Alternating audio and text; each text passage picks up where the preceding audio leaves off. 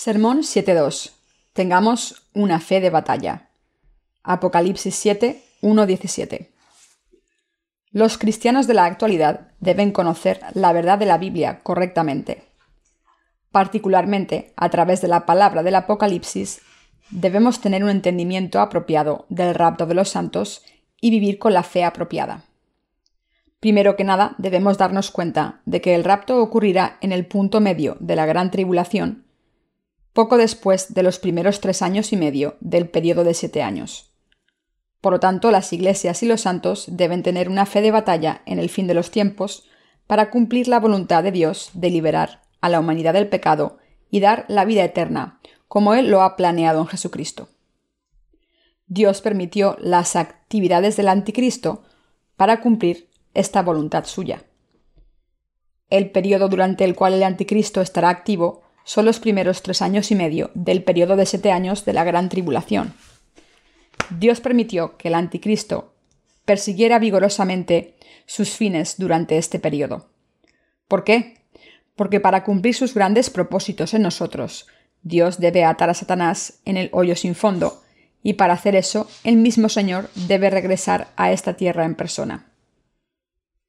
Es por eso que nuestro Señor, Dios, permitió al anticristo que llevara a cabo sus actividades poderosamente durante los primeros tres años y medio del periodo de siete años de la gran tribulación.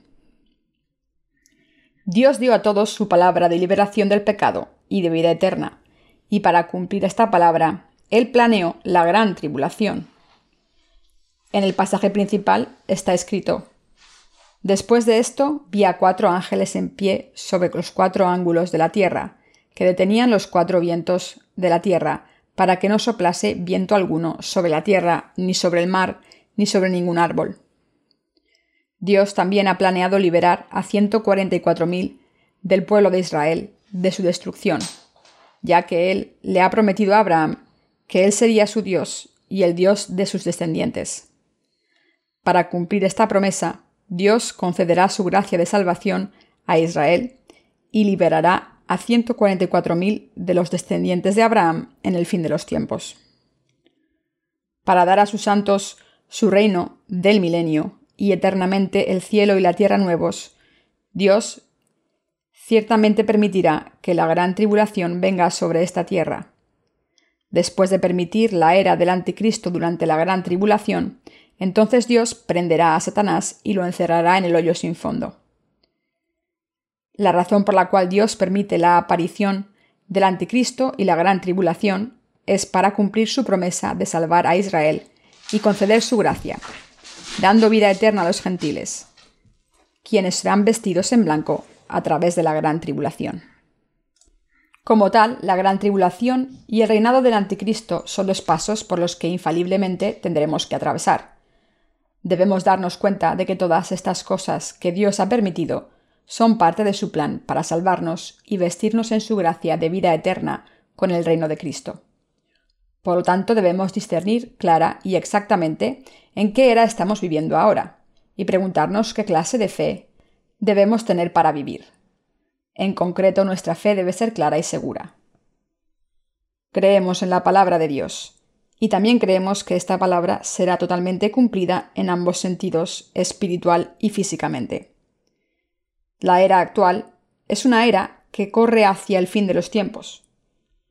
Cuando el anticristo y sus muchos seguidores surjan en los últimos tiempos, debemos pelear en contra de ellos y defender nuestra fe, a costa de nuestra propia vida en el martirio.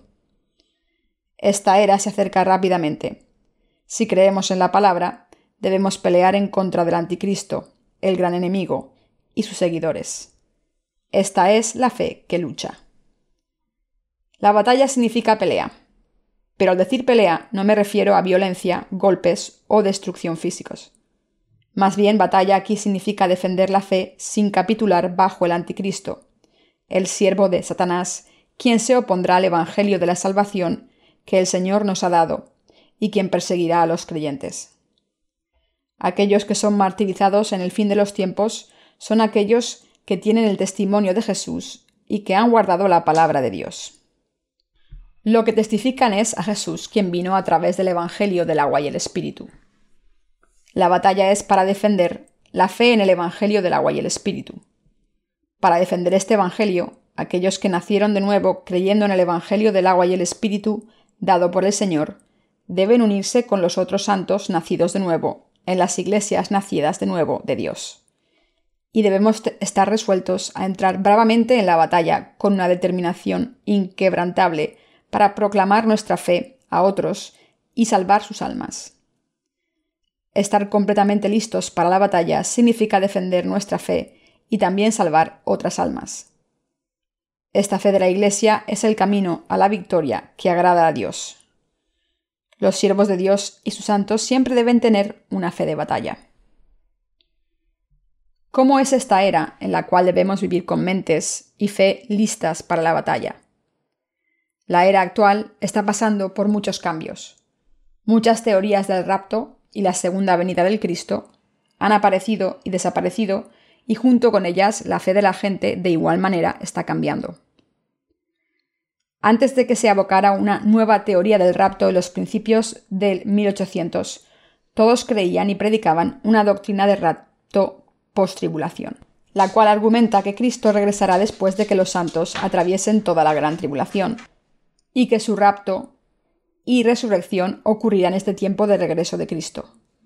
Pero la teoría del rapto pretribulación, la cual circuló gradualmente a los principios de 1800, dio una vuelta completa a la teoría del rapto prostibulación. La teoría del rapto pretribulación argumenta que los creyentes en Jesús serán levantados al cielo antes de que comience el periodo de siete años de la gran tribulación. Aunque esta teoría inicialmente fue rechazada por muchos, Ahora virtualmente todos han terminado por creer en la teoría del rapto pretribulación, con unas cuantas excepciones. Pero la teoría del rapto pretribulación no encaja para nada con la palabra de Dios, sino que hace que la palabra de Dios y su plan carezcan de significado. Sin embargo, en los pensamientos y en las mentes de aquellos que ignoran la Biblia, esta teoría del rapto pretribulación ya ha sido firmemente plantada. Los apóstoles de los tiempos antiguos dividieron las eras de Dios en dos. Esta fue la primera era de salvación por fe en Jesucristo y la segunda era de la gran tribulación que sigue el paso de la primera era. Los académicos de hoy dicen que aunque entienden la primera era de salvación por la fe en Jesús, la segunda era de la gran tribulación, la era del regreso de Cristo y el rapto de los santos, es muy difícil de comprender. La mayoría de los cristianos que creen en la teoría del rapto pretribulación, en su ignorancia de los tiempos, no puede sino tener una fe equivocada.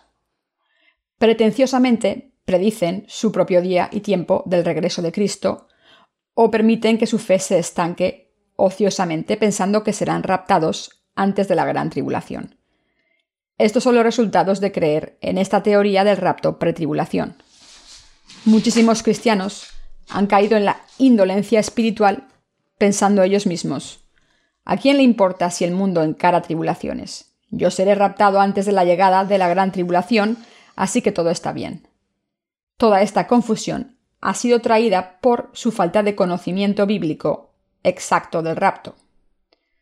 Schofield abocó la teoría del rapto pretribulación y el resultado fue que las mentes de aquellos que creen en esta teoría han terminado en el naufragio en dirección de su propia comodidad, pensando Bien, seré raptado antes de que llegue la gran tribulación a esta tierra, así que solo tratemos de vivir tan cómodamente como sea posible ahora. Así su fe se ha vuelto ociosa. Pero, ¿qué dice la Biblia acerca de la gran tribulación y el rapto? La Biblia habla del rapto en la mitad de la tribulación nos dice que ambos gentiles e israelitas que creen en el Evangelio del agua y el Espíritu dado por Jesús también sufrirán persecución por parte del Anticristo mientras atraviesan los primeros tres años y medio de la gran tribulación durante la era del caballo pálido. Nos dice que durante los primeros tres años y medio de la gran tribulación el Anticristo matará a los santos. Esto es, los santos serán martirizados.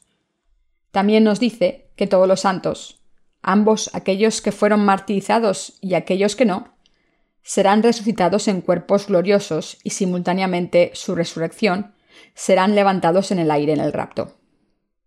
Cuando los santos sean raptados en la mitad de la gran tribulación, este mundo llegará a su fin con el derramamiento de las plagas de los siete tazones.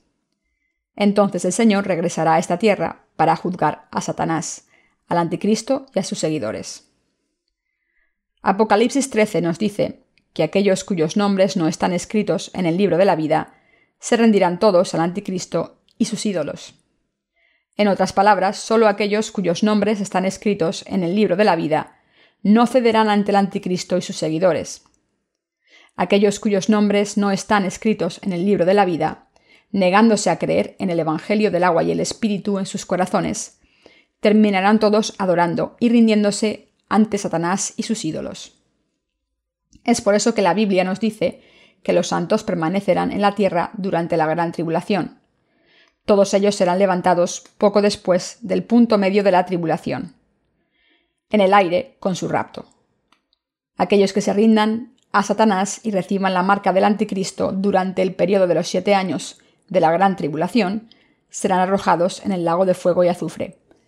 Pero aquellos cuyos nombres están escritos en el libro de la vida y que no se rindieron al ídolo serán raptados en la mitad de la gran tribulación. El verdadero rapto ocurrirá poco después del punto medio del periodo de siete años de la gran tribulación. Referencias bíblicas detalladas para el tiempo del rapto serán dadas en el volumen que sigue a este libro. Sin embargo, hablando del rapto pretribulación, hay mucha gente que cree en el rapto, que ocurrirá muy pronto, o al contrario lo programan muy lejos y hablan del rapto post-tribulación. Los académicos hablan de la teoría del rapto pretribulación, aun cuando ellos mismos no están convencidos de su mérito, y así muchos de los que van a la Iglesia se toman de esta teoría y creen en ella. Alguna gente dona todas sus posesiones a sus iglesias o espera fanáticamente la fecha determinada arbitrariamente del supuesto regreso de Cristo. Tiempo atrás, miembros de una cierta denominación escogieron una vez una fecha y creyeron que Cristo regresaría en esa fecha de su elección. Así que todos subieron a una montaña, amarraron sus cuerpos con sogas y esperaron su rapto a la medianoche. El tiempo pasó, a pesar del deseo con el que esperaron, Jesús no regresó. Así que finalmente se rindieron, se quitaron las sogas y bajaron de la montaña avergonzados. Este tipo de fiasco, desafortunadamente, se ha vuelto muy común en el mundo cristiano. Tales eventos absurdos no están limitados solo a Corea, sino que frecuentemente ocurren alrededor del mundo, en Europa, América, Asia, en todas partes. Por lo tanto, lo que debemos saber con precisión es que Dios expresamente permitirá la gran tribulación aún a sus santos de fe. Este es el plan de Dios. La razón por la cual Dios permite la gran tribulación de los santos es para cumplir todas sus promesas. Arrojar, a través de la tribulación, a Satanás en el fuego eterno. Cambiar esta tierra en un mundo nuevo, estableciendo el reino de Cristo durante mil años, en donde los santos reinarán con él, y conceder el cielo y la tierra nuevos a los creyentes en Jesús. Esta es la voluntad de Dios quien ha permitido que la gran tribulación venga sobre nosotros a propósito. El periodo de los siete años de la gran tribulación todavía no ha comenzado. Si asumimos que los desastres naturales que hemos sufrido hasta ahora pueden ser comparados con los fueguitos que los bomberos pueden apagar fácilmente, los desastres que le esperan al mundo en la gran tribulación son extraordinarios, comparables con el fuego que quemará un tercio de los bosques del mundo. El no ser movido y perseverar cuando tales desastres y plagas golpeen el mundo, los siervos y los santos de Dios deben todos tener una fe de batalla. Debido a que permaneceremos en esta tierra hasta la mitad de la gran tribulación, debemos vivir los últimos tiempos con la clase de fe que nunca se rinde al anticristo y sus seguidores. Con el corazón determinado de un soldado entrando en la batalla, debes predicar el Evangelio del agua y el Espíritu por todo el mundo, para salvar un alma más, incluyendo tu propia familia. El mundo no siempre será así de pacífico, pero aun cuando la confusión reine en el mundo y las tribulaciones abunden en nuestras vidas, siempre debemos vivir en fidelidad, creyendo que Dios nos protegerá hasta el último día. Las religiones del mundo y Satanás engañan a la gente con toda clase de palabras engatusadoras, robándoles y finalmente lanzando sus almas en el infierno. Aún ahora, innumerables personas, y aquellos que pertenecen a grandes denominaciones, creen en la teoría del rapto pretribulación, desviando a muchos a una fe equívoca. Aquellos que creen que serán raptados antes de la gran tribulación no ven la necesidad de preparar su fe para perseverar a través de la gran tribulación. Piensan que todo lo que tienen que hacer es ser fieles en su vida actual y simplemente ser levantados en el aire cuando el Señor llame. Pero el rapto de los santos ocurrirá de hecho poco después de los primeros tres años y medio de la gran tribulación, y así que deben preparar su fe para la tribulación sin importar el momento en que Cristo regrese. Debemos creer que Dios salvará al pueblo de Israel y a muchos gentiles durante el periodo de siete años de la gran tribulación. El versículo 14 nos dice, estos son los que han salido de la gran tribulación y han lavado sus ropas y las han emblanquecido en la sangre del Cordero. Esto se refiere al martirio. Martirio significa morir por la justa obra de acuerdo a la fe de alguien. La fe más correcta para los santos que han sido liberados del pecado es creer en el Evangelio, que el Señor ha hecho desaparecer todos nuestros pecados y conservar esta fe. Pero Satanás siempre trata de derrumbar a los santos con su fe. Por lo tanto, debemos hacer guerra de fe en contra de Satanás. Si nos rendimos a Satanás en nuestra guerra, seremos arrojados al infierno junto con el demonio y sus siervos. Pero si peleamos y defendemos nuestra fe a una costa de nuestra propia vida, seremos martirizados y entraremos al reino de Dios por esta fe del martirio. Debido a que estamos en esta guerra de fe, para defenderla, nuestra muerte será justa y gloriosa. Por lo tanto, debemos tener la fe que pelea por las obras justas. Debemos creer que estamos comprometidos en una batalla por amor a otros para salvar sus almas, y debemos defender nuestra fe hasta el fin y triunfar en esta guerra, para enviar a estas almas al cielo. Hasta que recibamos esta corona de victoria, debemos vencer a Satanás en nuestra batalla en contra de él con la espada de la palabra de nuestro Señor. La gente nace una vez y muere una vez. No importa cuántos progresos haya tenido la ciencia médica, todos mueren finalmente. Ya sea que la gente muera a la edad de 10 u 80, todos encararán el juicio del pecado de Dios. Aquellos que mueren sin haber creído en el Evangelio del agua y el Espíritu dado por el Señor mientras estaban en esta tierra, encararán su juicio y serán condenados para ser arrojados al fuego eterno. Aunque todos sus pecados fueron lavados por el agua y la sangre de Jesús, haciéndolos tan blancos como la nieve, debido a su pecado de no creer en esta verdad, no fueron perdonados. Estos incrédulos serán juzgados por todos los pecados que cometieron ante Dios y los hombres mientras estaban en esta tierra, y pagarán el precio. Para evitar la condenación del fuego del infierno ante Dios, debemos creer en el Evangelio del agua y el Espíritu dado por Jesús, que nos redime de todos nuestros pecados. El Evangelio del agua y el Espíritu que nos expía de todos nuestros pecados es distinto del Evangelio que cree solo en la sangre de la cruz. Yo siempre he predicado el Evangelio del agua y el Espíritu, ya sea en tiempos ordinarios o en el tiempo que sea. Solo creyendo en el Evangelio del agua y el Espíritu podemos recibir el Espíritu Santo y que se nos conceda la bendición de convertirnos en hijos de Dios.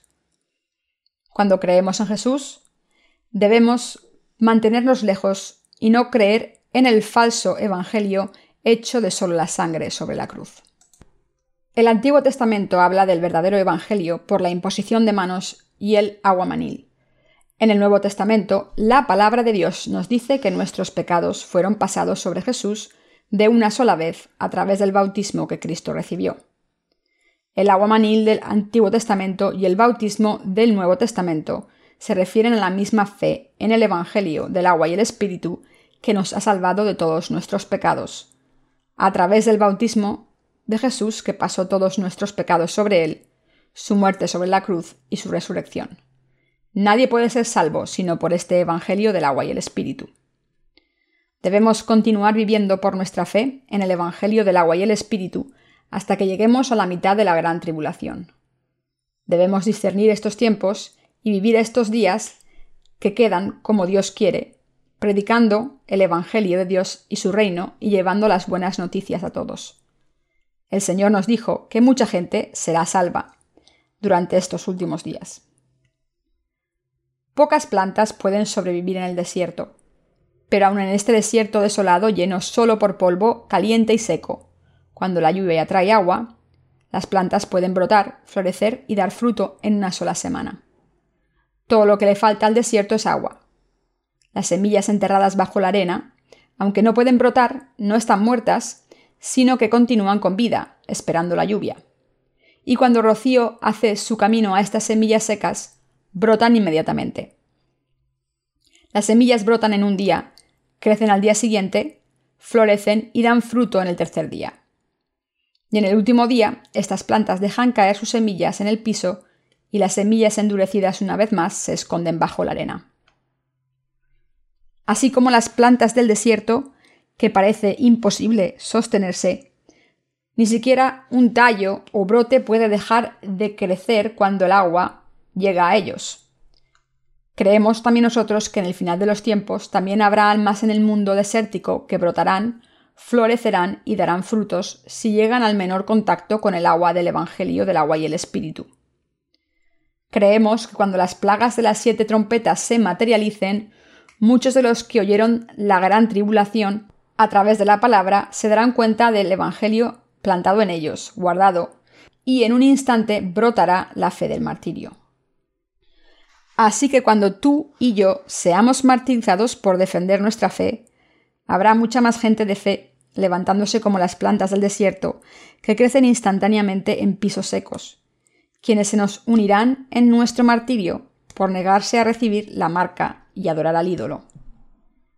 Este Evangelio del agua y el Espíritu que estamos esparciendo ahora permitirá que mucha gente abrace su martirio y los convierta en trabajadores de Dios por fe que continuarán peleando.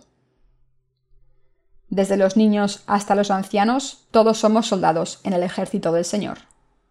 Siempre preparando nuestros corazones para la batalla, debemos vivir con la fe correcta, sin ser engañados por ninguna mentira como el pueblo de Cristo.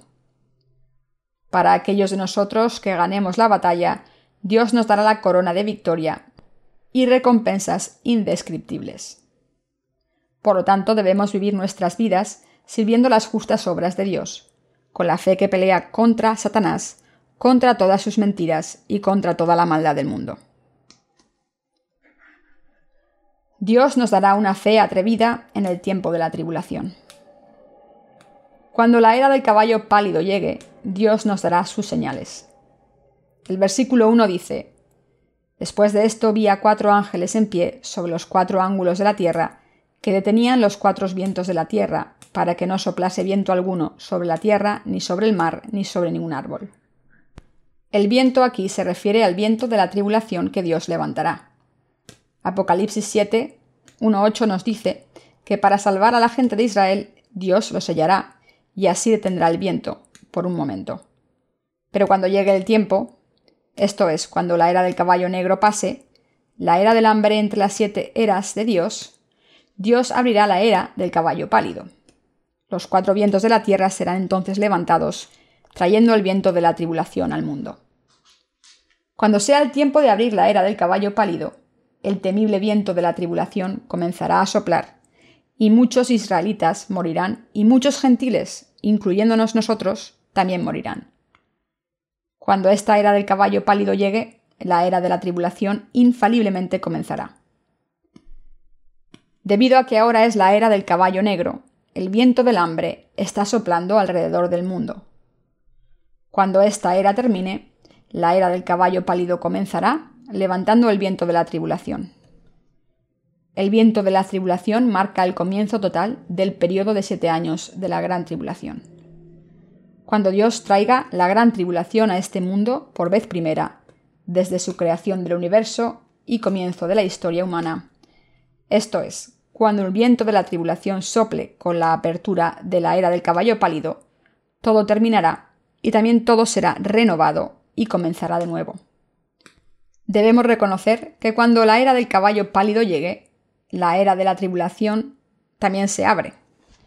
Mientras los gobernadores se unen, ciertos políticos controlarán el poder absoluto y aquellos que no obedezcan sus órdenes y reglas serán arrojados a la tribulación y muerte.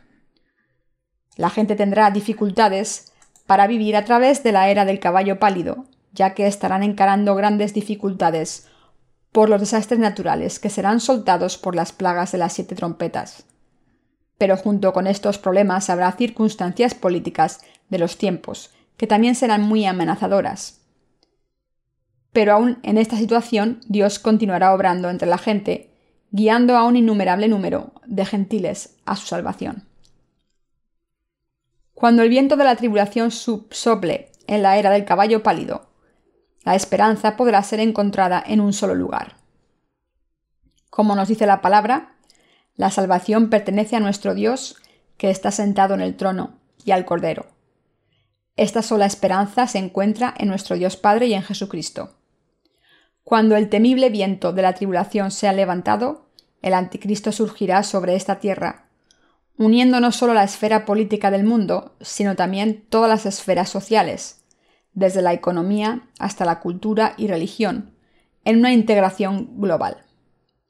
Tribulación significa ir a través de temible persecución. Este es el viento que será levantado. Todas estas cosas ocurrirán repentinamente. El viento de la integración económica está soplando por todo el mundo actual. Existe un fuerte movimiento hacia el libre comercio eliminando paredes de tarifas entre los países miembros de varias organizaciones de intercambio.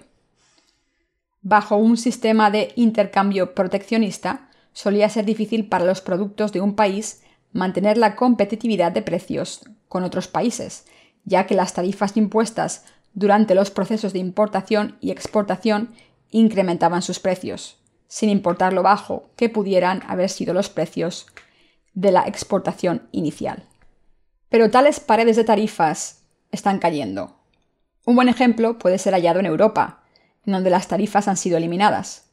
Por ejemplo, entre los países miembros de la Unión Europea ya no hay tarifas.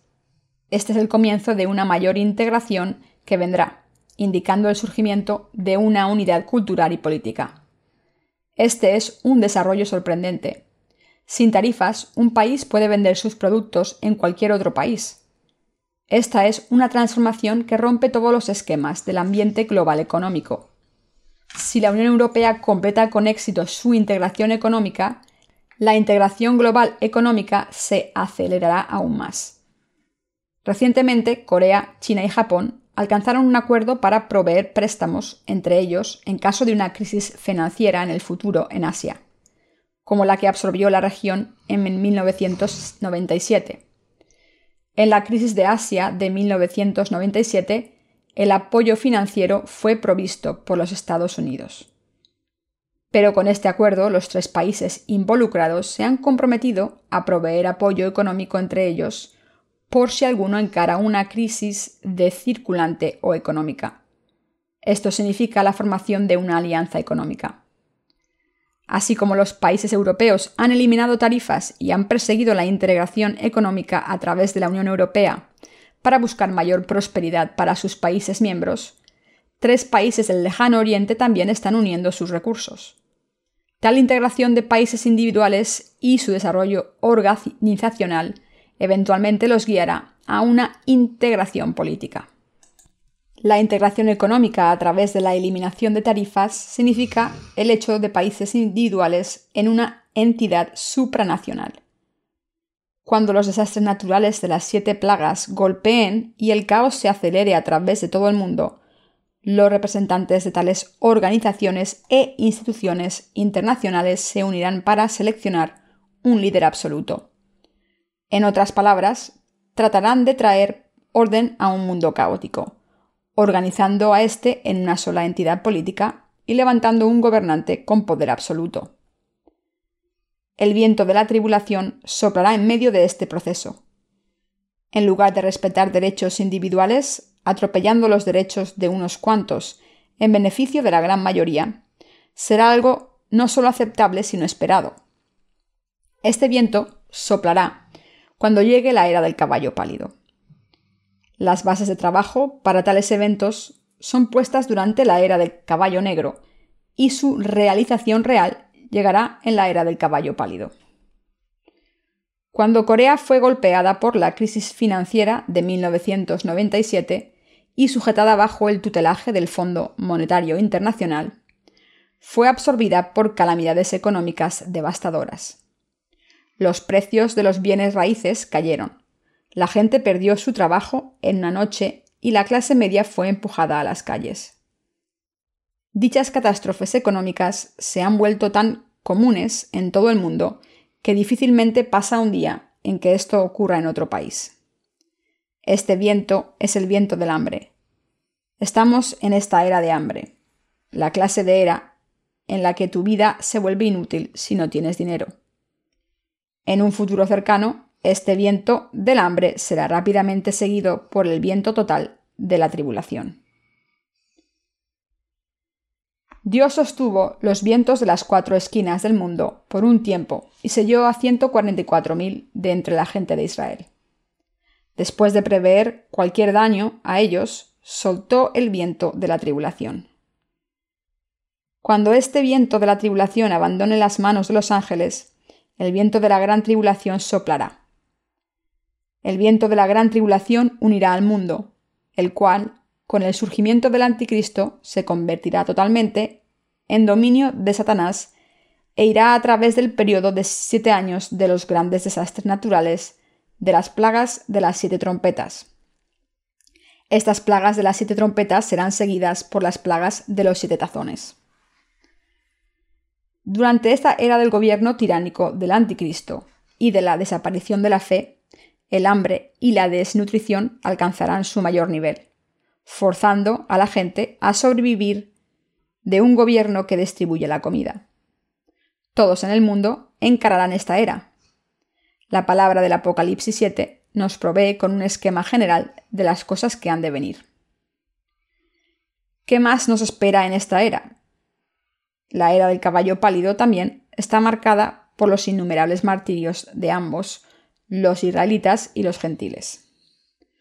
Cuando la gran tribulación llegue, solo nos queda la esperanza. El versículo 10 dice, Y clamaban a gran voz diciendo, La salvación pertenece a nuestro Dios que está sentado en el trono y al Cordero. En otras palabras, nuestra salvación se encuentra solo en nuestro Dios, quien se sienta en el trono y en el Cordero. Como podemos ver en el capítulo 4, el cual nos dice que un trono fue preparado para Jesucristo no como un débil, sino como el Hijo de Dios, el Dios Todopoderoso y el juez de todo. Dios Padre aún se sienta en su trono. Así que cuando hablamos de Dios Trino, Dios Padre, Dios Hijo y Dios Espíritu Santo, todos son el mismo Dios. Así nuestra salvación actual pertenece a nuestro Dios y al Cordero, en concreto a Jesucristo. ¿En dónde podremos encontrar esperanza cuando llegue la temida tribulación? Cuando surja el anticristo durante la gran tribulación, él hará una imagen de sí mismo y amenazará con matar a todos los que rehúsen adorar a la imagen, así como a todos los que no reciban la marca de su nombre sobre sus manos o sus frentes. Apocalipsis 13. En términos del medio ambiente, las condiciones naturales también alcanzarán los peores niveles posibles Fuego y granizo caen del cielo, terremotos golpean y siguen otras plagas. En esta situación ambiental empeorada, en donde la Tierra se parte en dos con terremotos, el Sol, la Luna y las estrellas pierden su luz y los mares y ríos mueren por las plagas, la situación política de los tiempos también será la peor de su clase. El anticristo reinará con el gobierno más tiránico que sea posible, mientras asume el poder absoluto y subyuga a todos los líderes del mundo bajo su dominio. ¿Por qué surge el anticristo? Debido a que en corto tiempo Satanás dará su poder al anticristo en un intento de cumplir su último deseo, esto es, satisfacer su deseo de ser llamado igual que Dios por la gente y de ser elevado por encima de Dios verdadero. Pero también Satanás mismo sabe que este deseo no será cumplido. Sin embargo, por última vez, él aún tratará de ser glorificado a través de la humanidad, matando a todos aquellos que no le obedezcan. Tal es el peor de todos los ayes que caerán sobre sus santos. En este tiempo, los santos no tendrán otra opción que morir, debido a que el único en el que pueden confiar y poner su esperanza es en el Dios de nuestra salvación, Jesucristo nuestro Dios, quien nos ha salvado a través del Evangelio del agua y el Espíritu. Solo podemos depender de este Dios y solo creyendo en Él podemos ser liberados de la muerte en el centro de estas horribles plagas y tribulaciones. En estos últimos días, nuestra sola esperanza pertenece a nuestro Dios, quien se sienta en el trono y al Cordero de Dios. Creyendo en nuestro Dios, los santos serán martirizados y por su fe en Él serán liberados de las terribles plagas y de la muerte. Apocalipsis 7 nos da los lineamientos de todo lo que ocurrirá durante el periodo de siete años de la gran tribulación. Continuemos con los eventos que el viento de la tribulación traerá. Los versículos 9 a 10 nos dicen, Después de esto miré, y he aquí una gran multitud, la cual nadie podía contar, de todas las naciones y tribus y pueblos y lenguas que estaban delante del trono y en la presencia del Cordero, vestidos de ropas blancas y con palmas en las manos, y clamaban a gran voz diciendo, La salvación pertenece a nuestro Dios, que está sentado en el trono, y al Cordero. Cuando se le preguntó que quién era esa multitud de todas las tribus y lenguas, vestidas de blanco y alabando al Señor, uno de los veinticuatro ancianos respondió, Estos son los que han salido de la gran tribulación y han lavado sus ropas y las han emblanquecido en la sangre del Cordero. Esto nos dice que un número incontable de gente será salvada en medio de la gran tribulación, en donde innumerables mártires se levantarán de la gente de todas las naciones, tribus y lenguas. En otras palabras, habrá una inundación de aquellos que creen en Dios como su único Salvador, de todas las tribulaciones y plagas de los tiempos. En concreto, significa que la salvación solo es encontrada en el Dios de la Trinidad debido a que Dios nos dio el Evangelio del agua y el Espíritu, que nos ha salvado de nuestros pecados, y debido a que creemos en este Evangelio.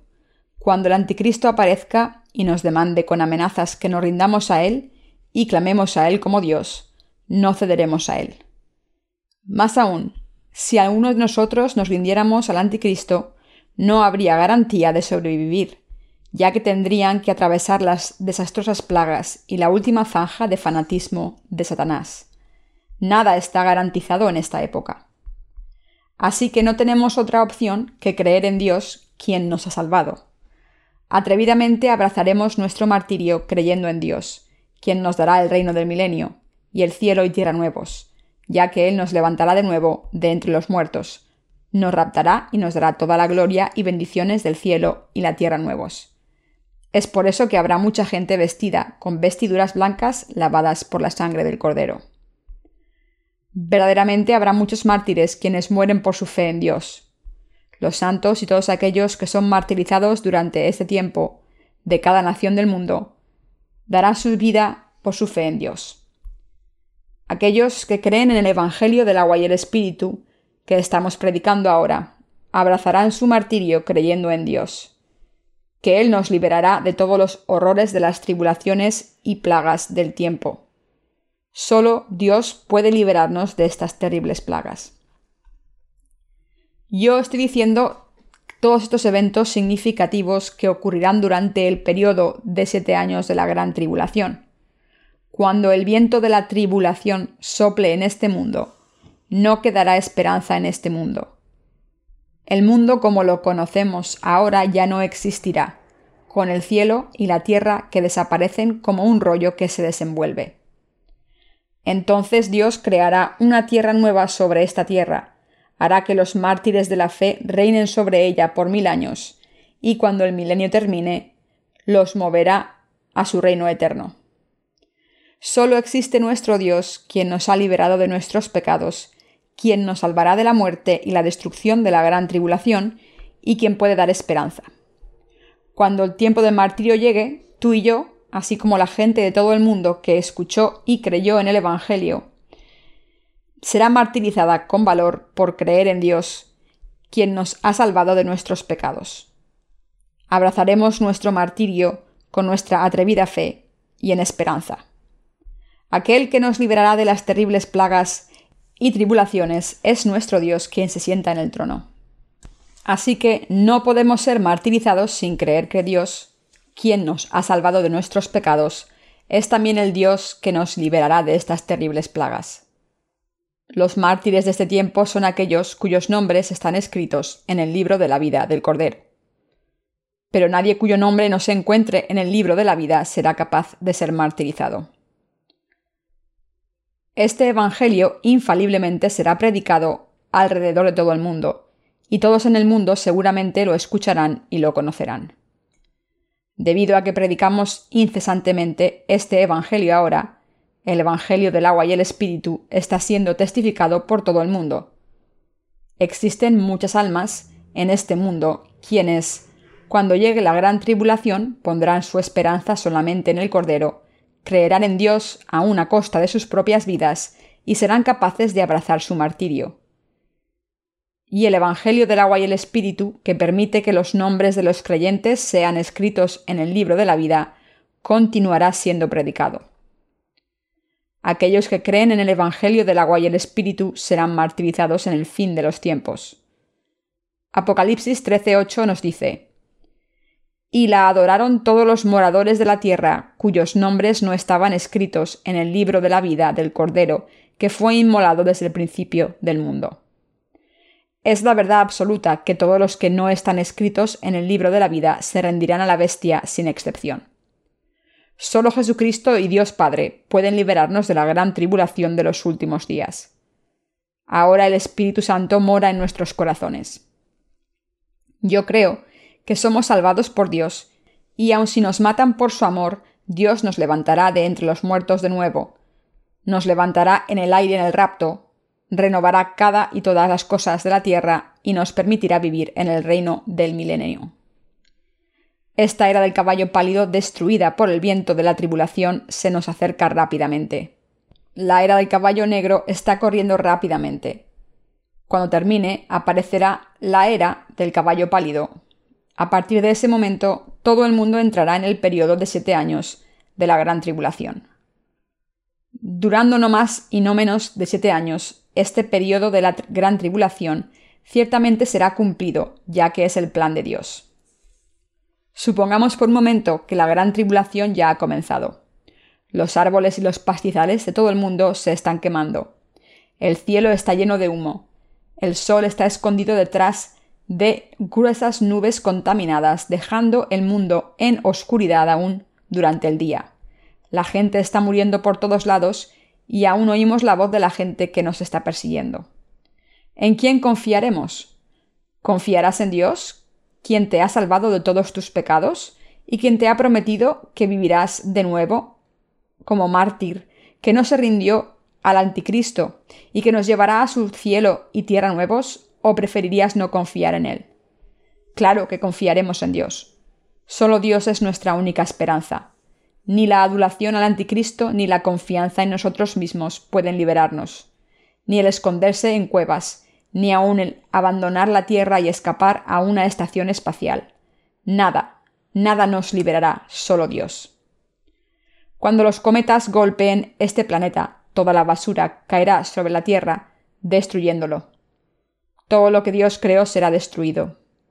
Entonces la esperanza verdadera saltará en nuestros corazones. ¿En quién podremos poner nuestra esperanza en tal situación tan desesperada? Dios es el único hacia quien podemos mirar y a quien podemos pedir ayuda. Nadie sino Dios nos ha salvado. Debido a que hemos sido salvados creyendo en la palabra del Evangelio del agua y el Espíritu, Damos gracias y alabamos a Dios por esta salvación. Pero cuando la gran tribulación llegue, agradeceremos y alabaremos a Dios con todo lo que tenemos, porque también nos liberará de la muerte y de las terribles plagas. Solo Dios puede liberarnos de las manos del anticristo. No hay nadie más sino solo Dios. Debido a que hemos colocado nuestra fe y esperanza en este Dios, y debido a que creemos y esperamos que Dios nos resucite y nos permita vivir en el reino del milenio y en el nuevo cielo y tierra en felicidad eterna, podemos sostenernos y vencer todas las tribulaciones que vendrán. El tiempo vendrá cuando el anticristo nos arrastrará a su imagen, demandando Inclínense ante esta imagen y llámenme Dios. Jesús no es Dios, yo soy Dios y yo soy el que te salvará. Así, cuando el anticristo nos demande adorarlo, podremos estar aterrorizados, pero ninguno de nosotros que ha nacido de nuevo podrá jamás inclinarse ante su imagen. ¿Por qué? Porque después de forzarnos a tomar la marca, el anticristo nos convertirá en sus esclavos, nos usará para matar gente y al final también nos matará. El tiempo vendrá cuando este anticristo se declarará a sí mismo como Dios. No dista mucho tiempo en el futuro cuando el anticristo construirá grandes imágenes de sí mismo, demandará que todo el mundo lo llame Dios y creará coros para entonar alabanzas a él. Si la paz existe en este tiempo y el medio ambiente es saludable y hermoso, uno podría pensar que un nuevo mundo se ha abierto. Pero con los bosques quemados, la desaparición del sol y la oscuridad de la tierra, gente gritando mientras muere, basura y cuerpos medio quemados en las calles, ninguno de nosotros podrá jamás obedecer las órdenes del anticristo de inclinarse ante su imagen y llamarlo como a nuestro Dios. Cada creyente nacido de nuevo sabrá en este tiempo que Él es el anticristo profetizado por la palabra de Dios. También el Espíritu Santo nos enseña. Él nos dará corazones que nunca se rinden. Él no da corazones atrevidos, de la clase que dice Mátame si tienes que hacerlo. Pero si yo muero, el Señor vengará mi muerte sobre ti, y Él me resucitará con seguridad. Creemos que así como nuestro Señor se levantó de los muertos en tres días, nosotros también seremos traídos de nuevo a la vida. Y el Señor nos raptará sin falta alguna. Los justos nunca se rendirán al anticristo. Aquellos que escuchen esta palabra de la promesa de Dios que destruirá el primer mundo y construirá el reino del milenio en su lugar, para dejar que los justos reinen en él por mil años y nazcan de nuevo creyéndolo, nunca se rendirán al anticristo, ya que el Espíritu Santo mora en sus corazones, y lo sabrán todo. Pero aquellos que no tienen el Espíritu Santo rogarán por sus vidas y se rendirán a Satanás, temiendo por sus vidas que se perderán si se niegan a seguir la corriente dominante de lo que parecerá ser un mundo nuevo. Así que cuando todos teman la muerte y se conviertan en sus esclavos, solo los nacidos de nuevo serán libres de este temor de muerte y atrevidamente abrazarán su martirio. Es un hecho tan brillante como el sol naciente. Los nacidos de nuevo pueden hacerlo debido a que tienen la esperanza de que serán resucitados en cuerpos nuevos. Es por eso que aquellos habitados por el Espíritu Santo no solo no tendrán miedo a la muerte, sino que se enfrentarán al anticristo y lo sacarán de balance con las atrevidas palabras que fluirán del Espíritu Santo. Puede que ahora sean tímidos, pero aquellos que están sellados por el Espíritu Santo, por creer en el Evangelio del agua y el Espíritu, a través del Espíritu Santo, hablarán las palabras que sus enemigos no podrán contestar. Nosotros creemos en esta palabra de Dios. El anticristo estará molesto mientras los santos le declaran ¿Cómo te atreves a llamarte Dios? Tú fuiste arrojado del cielo, y pronto también serás arrojado de la tierra. Tus días están contados ahora. No solo unos cuantos, sino innumerables multitudes de todas las naciones del mundo se levantarán y estarán en contra del anticristo. Entonces el anticristo los matará a todos. En este tiempo los santos no serán serviles, aun si son puestos a muerte. Como la palabra de Dios nos dice que la salvación pertenece a nuestro Dios, quien se sienta en el trono, y al Cordero, moriremos en esperanza y con la convicción de nuestra fe que fluye del Espíritu Santo. Como el libro de Hechos da testimonio, cuando Esteban fue apedreado a muerte, miró al cielo y tuvo una visión del trono de Dios y a Jesús parado a su diestra esperándolo. Aun mientras moría, Esteban oró por el perdón de aquellos que lo estaban apedreando, igual que Jesús pidió por el perdón de la gente que lo crucificó a él. Así como Esteban, los santos martirizados del fin de los tiempos, siendo llenos del Espíritu Santo, no titubearán, sino que serán atrevidos. Aunque ahora parezcan tímidos y su fe débil, todos aquellos que escuchen esta palabra ahora tendrán una fe osada cuando este tiempo llegue. No temas, no hay nada que temer, porque todas estas cosas, desde el surgimiento del anticristo hasta el viento de la tribulación, solo ocurrirán por el permiso de Dios y dentro de su plan, como lo manifiesta el Apocalipsis 6. El martirio no viene por nuestra propia fuerza de la carne. El martirio solo es posible por el poder del Espíritu Santo y nuestra fe en la verdad.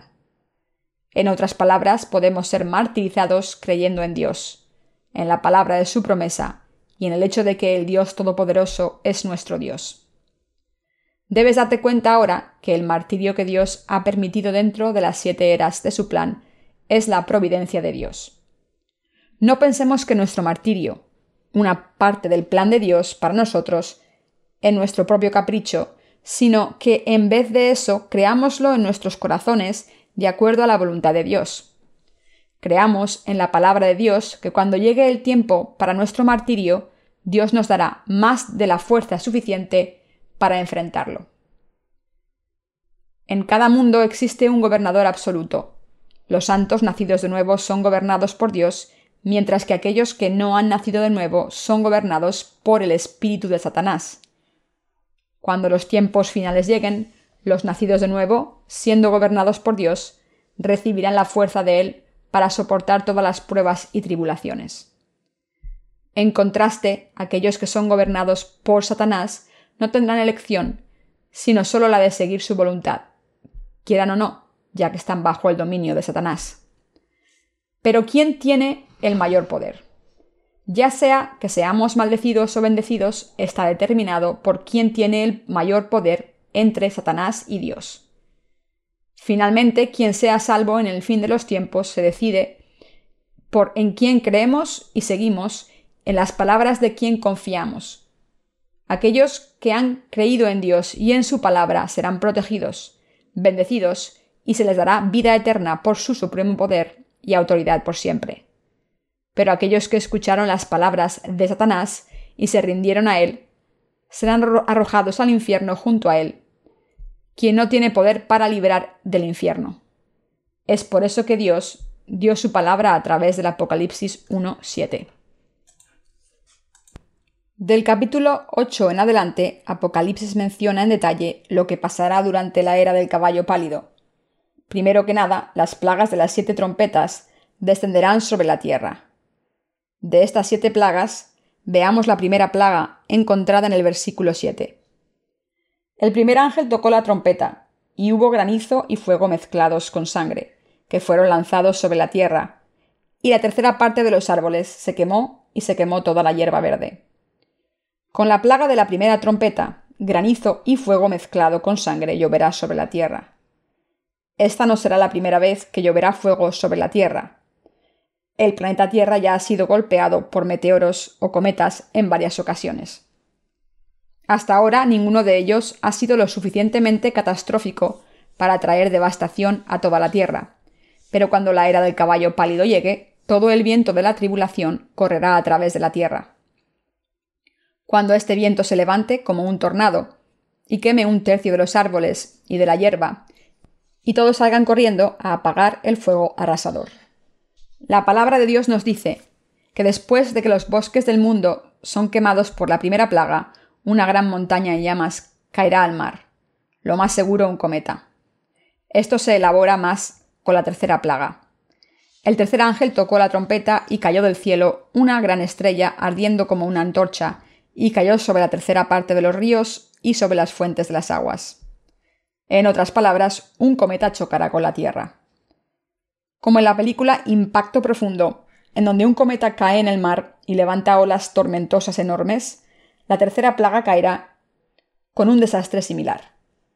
Puede que la plaga no sea tan catastrófica como en esta película, pero los meteoros golpeando varios lugares de la Tierra traerán daños significativos al planeta Tierra. Las olas tormentosas matarán un tercio de las criaturas vivientes del mar y destruirán un tercio de las naves. Cuando tal viento de la tribulación comience a soplar, reconoceremos la llegada de la era del caballo pálido.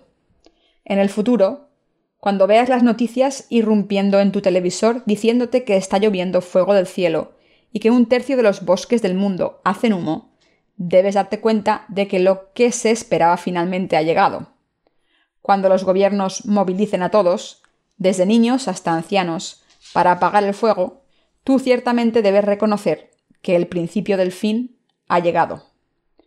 Para aquellos de nosotros que creemos en el Evangelio del agua y el Espíritu ahora, la esperanza de la salvación que nos liberará de estas terribles plagas solo se encuentra en el Todopoderoso Dios. Cuando el anticristo nos mate, seremos martirizados, ya que no tenemos poder terrenal para enfrentarlo. Sin embargo, seremos martirizados con gran gozo. El Dios Todopoderoso resucitará a aquellos de nosotros que abracemos el martirio en medio de esta horrenda tribulación, en fe, y el Señor se convertirá en nuestro pastor y nos guiará a los ríos de agua viva. Habiendo construido el reino de Dios, Él nos llevará allí, en donde nunca más sufriremos ni por fuego, ni por sed, ni por daño el sol.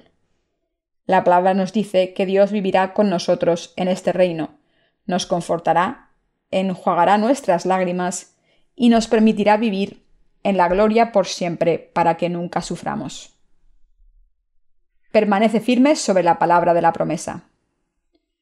Cuando habito en la palabra, mi corazón se llena de esperanza por el Espíritu Santo, y me doy cuenta de que Dios solo puede liberarnos de estas terribles plagas. Ven, Señor Jesús. Yo creo en nuestro Señor. Yo creo que Él me liberará de la horrible tribulación, así como Él me ha liberado de todos mis pecados. Yo creo que Él liberará a mis compañeros santos también. Yo creo que mi salvación, aun antes del advenimiento de los últimos días, pertenece a nuestro Dios, quien se sienta sobre el trono, y al Cordero.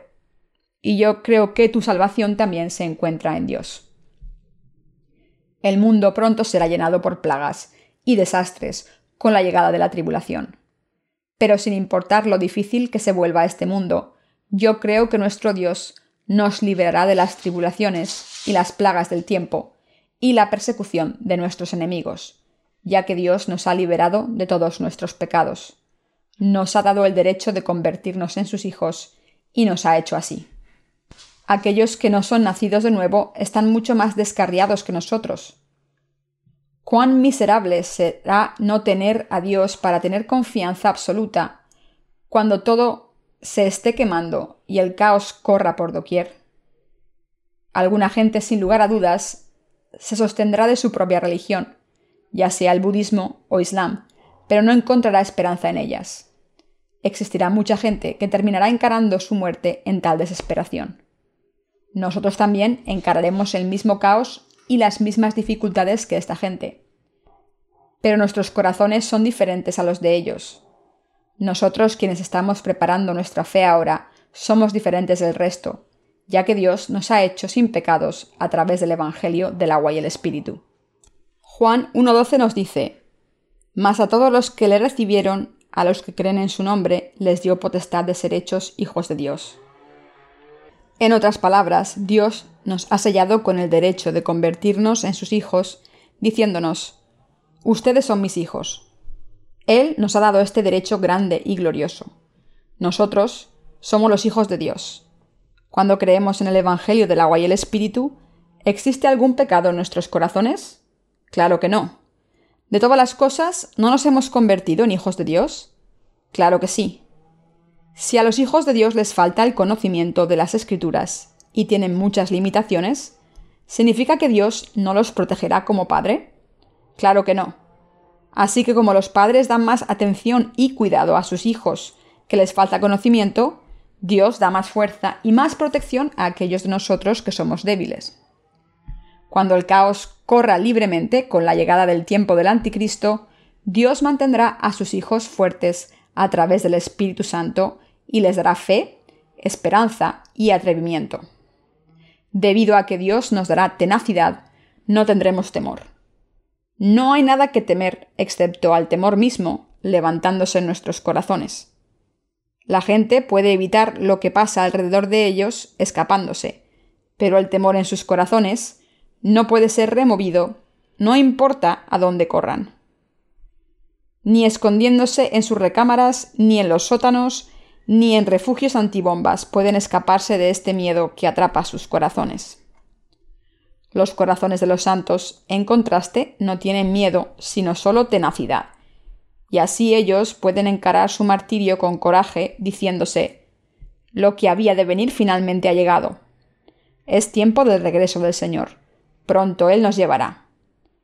Es aquí cuando ocurrirá el rapto, no en un día normal como hoy, sino cuando un tercio del mundo se esté quemando en llamas. Pero antes de que la tribulación empeore aún más, Dios levantará a los santos en el aire. ¿De verdad crees que Dios ha puesto las siete eras para ti? Apocalipsis 6 nos dice que sí.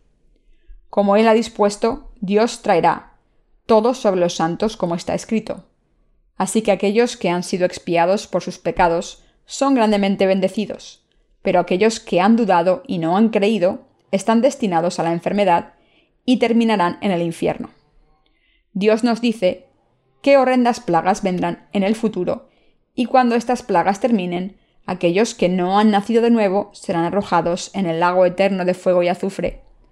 Es por eso que Dios nos ha dado un mundo pacífico ahora, y el por qué Él nos ha confiado su Evangelio en un tiempo tan pacífico. Dios vino a esta tierra hace aproximadamente dos mil años, en la carne de un hombre. Por nosotros Él recibió el bautismo para tomar todos nuestros pecados y morir sobre la cruz, liberándonos de todos los pecados del mundo. Como nuestro Salvador, Él nos salvó. Él nos concedió sus bendiciones que nos han permitido ser salvos, creyendo en Dios y en su salvación. Esta es la gracia de Dios, este es el Evangelio que nos ha liberado de todos nuestros pecados y el juicio de Dios, enviando al Hijo unigénito de Dios a nosotros, pasando todos los pecados sobre él y juzgando a su propio Hijo en lugar nuestro. Creyendo en esto ahora, llegamos a ser vestidos con la gracia de Dios y recibimos vida eterna de Él. Debido a que creemos en esto, nos hemos convertido en hijos de Dios. Él nos llamará y nos protegerá cuando la tribulación de los últimos días se convierta en el momento más severo. En este tiempo los hijos de Dios y los hijos de Satanás se distinguirán claramente los unos de los otros. Sus diferencias inequívocas resaltarán obviamente. Esto será más elaborado en detalle adelante. Lo que debe recordar por ahora es que cuando la gran tribulación llegue a nosotros y seamos martirizados, seremos resucitados y levantados ante Dios. No importa si alguien cree en esto o no. Pasará sin importar nada, ya que Dios dijo que Él levantará los vientos, y así hará que todas estas cosas pasen. El versículo 1 nos dice, Después de esto vi a cuatro ángeles en pie, sobre los cuatro ángulos de la tierra, que detenían los cuatro vientos de la tierra, para que no soplase viento alguno sobre la tierra, ni sobre el mar, ni sobre ningún árbol. Dios está deteniendo estos vientos para que no soplen ahora. Puesto de otra manera, esto significa que cuando Dios lo permita, estos vientos soplarán de las cuatro esquinas de la tierra. Cuando sea permitido por Dios, los ángeles de Dios soltarán estos vientos y entrarán en la era del caballo pálido. Cuando el viento de la gran tribulación empiece a soplar así, trayendo los desastres naturales y guerras en todos los lados del mundo, todos estarán en el mismo centro de todas las calamidades. Pero así, hasta ahora, Dios ha sostenido estos vientos firmemente. Los países de alrededor del mundo están investigando intensamente la producción de armas. Puede que venga el tiempo en que los grandes poderes tengan que dar tanto como el 30% de su Producto Interior Bruto en gastos militares. Aún ahora, grandes cantidades de recursos están siendo canalizados al gasto militar en un esfuerzo para desarrollar cantidades masivas de armas nuevas y más mortales. Por ejemplo, armas de destrucción masiva. Siempre que la economía se recupere, los extras son gastados en expansión militar. Por ejemplo, los Estados Unidos están empujando el desarrollo de un sistema de defensa de misiles conocido como el Plan Guerra de las Estrellas. Cuando este sistema esté totalmente desarrollado, la guerra no solo será peleada en la Tierra, sino también en el espacio, con satélites armados disparando hacia abajo como proyectiles nacidos en el aire y con sus propios misiles fuera de la atmósfera. La guerra en el aire entonces tomará un nuevo significado. Así que la pregunta que ahora se levanta es ¿quién será el primero en desarrollar armas extraatmosféricas y dominar el espacio para uso militar? Sin embargo, viendo tales desarrollos, podemos sentir que cuando Dios lo permita y cuando las atemorizantes plagas desciendan sobre la tierra, el gobernador profetizado con poder absoluto emergerá pronto. Sin embargo, todas estas cosas solo pueden ocurrir cuando Dios se lo permita. No importa lo difícil que se vuelva el mundo, creemos que Dios será nuestro pastor, nos guiará a la fuente de agua viva y enjuagará toda lágrima de nuestros ojos. Es por eso que los santos son abundantemente bendecidos. Cuando tú crees en Jesús, no puedes creer en Él de cualquier forma que se te antoje. La verdadera fe es la de aquellos que creen en la palabra de Dios. El Apocalipsis 7:14 nos dice, Yo le dije, Señor, tú lo sabes. Y él me dijo, Estos son los que han salido de la gran tribulación y han lavado sus ropas y las han emblanquecido en la sangre del Cordero. Con han lavado sus vestidos y los han emblanquecido en la sangre del Cordero, se quiere decir que fueron martirizados por su fe en el Señor. Ten cuidado de interpretar este versículo. Esto no se refiere a ser salvo creyendo solo en la sangre en la cruz. En lugar de eso, de lo que debes darte cuenta es que aquellos cuyos corazones no son habitados por el Espíritu Santo no son hijos de Dios, y que aquellos que no creen en el Evangelio del agua y el Espíritu son los que no creen en el Evangelio para nada. Solo aquellos que creen en el Evangelio del agua y el Espíritu pueden abrazar el martirio vencer la tribulación y así dar gran gloria al Señor. Debido a que creemos en Dios, cuando el tiempo de las grandes tribulaciones y sufrimientos llegue, no perderemos nuestra fe, ni nos rendiremos a Satanás, sino tenazmente abrazaremos nuestro martirio con la fuerza recibida de Dios. Entonces seremos resucitados por el Señor y protegidos por Él. El Cordero se convertirá en nuestro pastor y enjuagará todas las lágrimas de nuestros ojos. Y ya nunca más tendremos hambre, ni sed, ni nos dañará el calor, ni sufriremos por ninguna cosa. ¿Por qué? Porque Dios eliminará el sufrimiento por siempre, ya que habremos pasado a través de la gran tribulación. Es así de maravilloso el mundo llamado cielo. Debido a que es un lugar tan maravilloso, la gente lo llama paraíso o cielo, como todo aquello que es bueno. El paraíso es un lugar de gozo interminable. En el budismo, el paraíso está reservado solo para aquellos que se han convertido en buenos. En un Buda. ¿Pero realmente alguien puede convertirse en Buda? ¿Alguien puede convertirse en Dios? Claro que no. El mismo Siddhartha dijo en su lecho de muerte, Conviértete en un Dios, solo si te conviertes en un Dios podrás escapar de los horrores de este mundo pero es simplemente imposible para alguien escapar del pecado y vencer sus fatales errores por su cuenta. Siddhartha mismo no escapó, igual que los demás. Como la palabra nos dice, y en ningún otro hay salvación porque no hay otro nombre bajo el cielo dado a los hombres en que podamos ser salvados. Hechos 4:12. Nuestra salvación es solo dada por Dios, Jesucristo quien creó el universo, y a nosotros. Esta es la verdad, que Jesucristo es el Salvador que nos liberará de las terribles plagas, y es lo que Dios nos está enseñando a través del Espíritu Santo. El cielo es el lugar más maravilloso. ¿Quieres vivir por siempre en honor y gloria? ¿Quieres ser reconocido como precioso y vivir en felicidad eterna? ¿Quieres vivir en perfección y abundancia sin que nada te falte?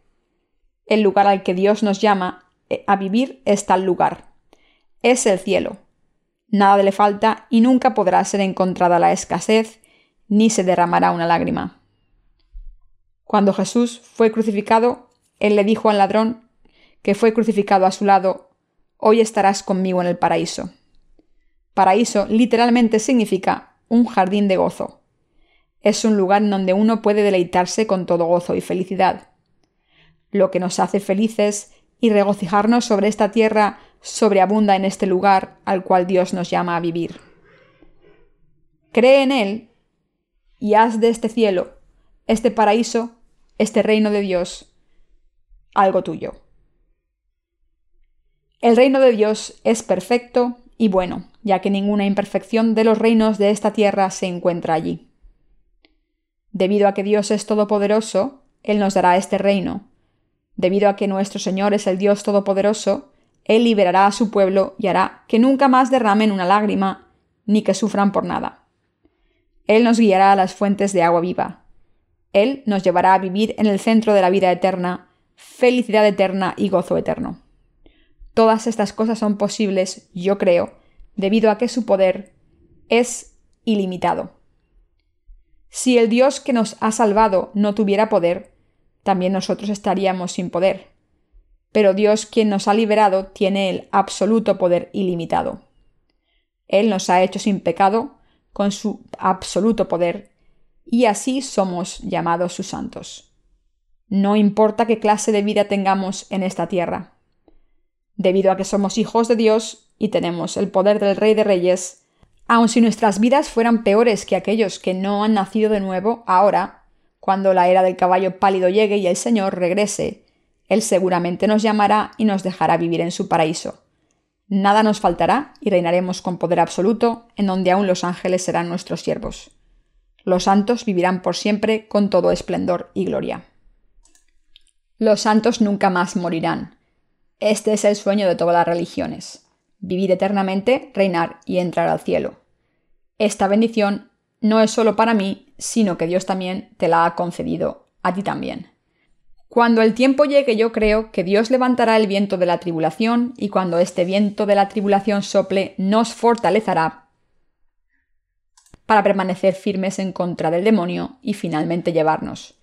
Y yo también creo que Él nos dejará vivir por siempre en felicidad. ¿Acaso Dios no nos prometió todas estas cosas? Desde luego que sí. Él nos dijo, No se turbe vuestro corazón, creéis en Dios, creed también en mí. En la casa de mi Padre muchas moradas hay. Si así no fuera, yo os lo hubiera dicho. Voy pues a preparar lugar para vosotros, y si me fuere y os prepararé lugar, vendré otra vez, y os tomaré a mí mismo, para que donde yo estoy, vosotros también estéis. Juan 14, 3. Esto es lo que nuestro Señor nos ha prometido. Toda la palabra de Dios en Apocalipsis 20:22 es su palabra de promesa para nosotros. Aleluya, doy toda mi gratitud a Dios.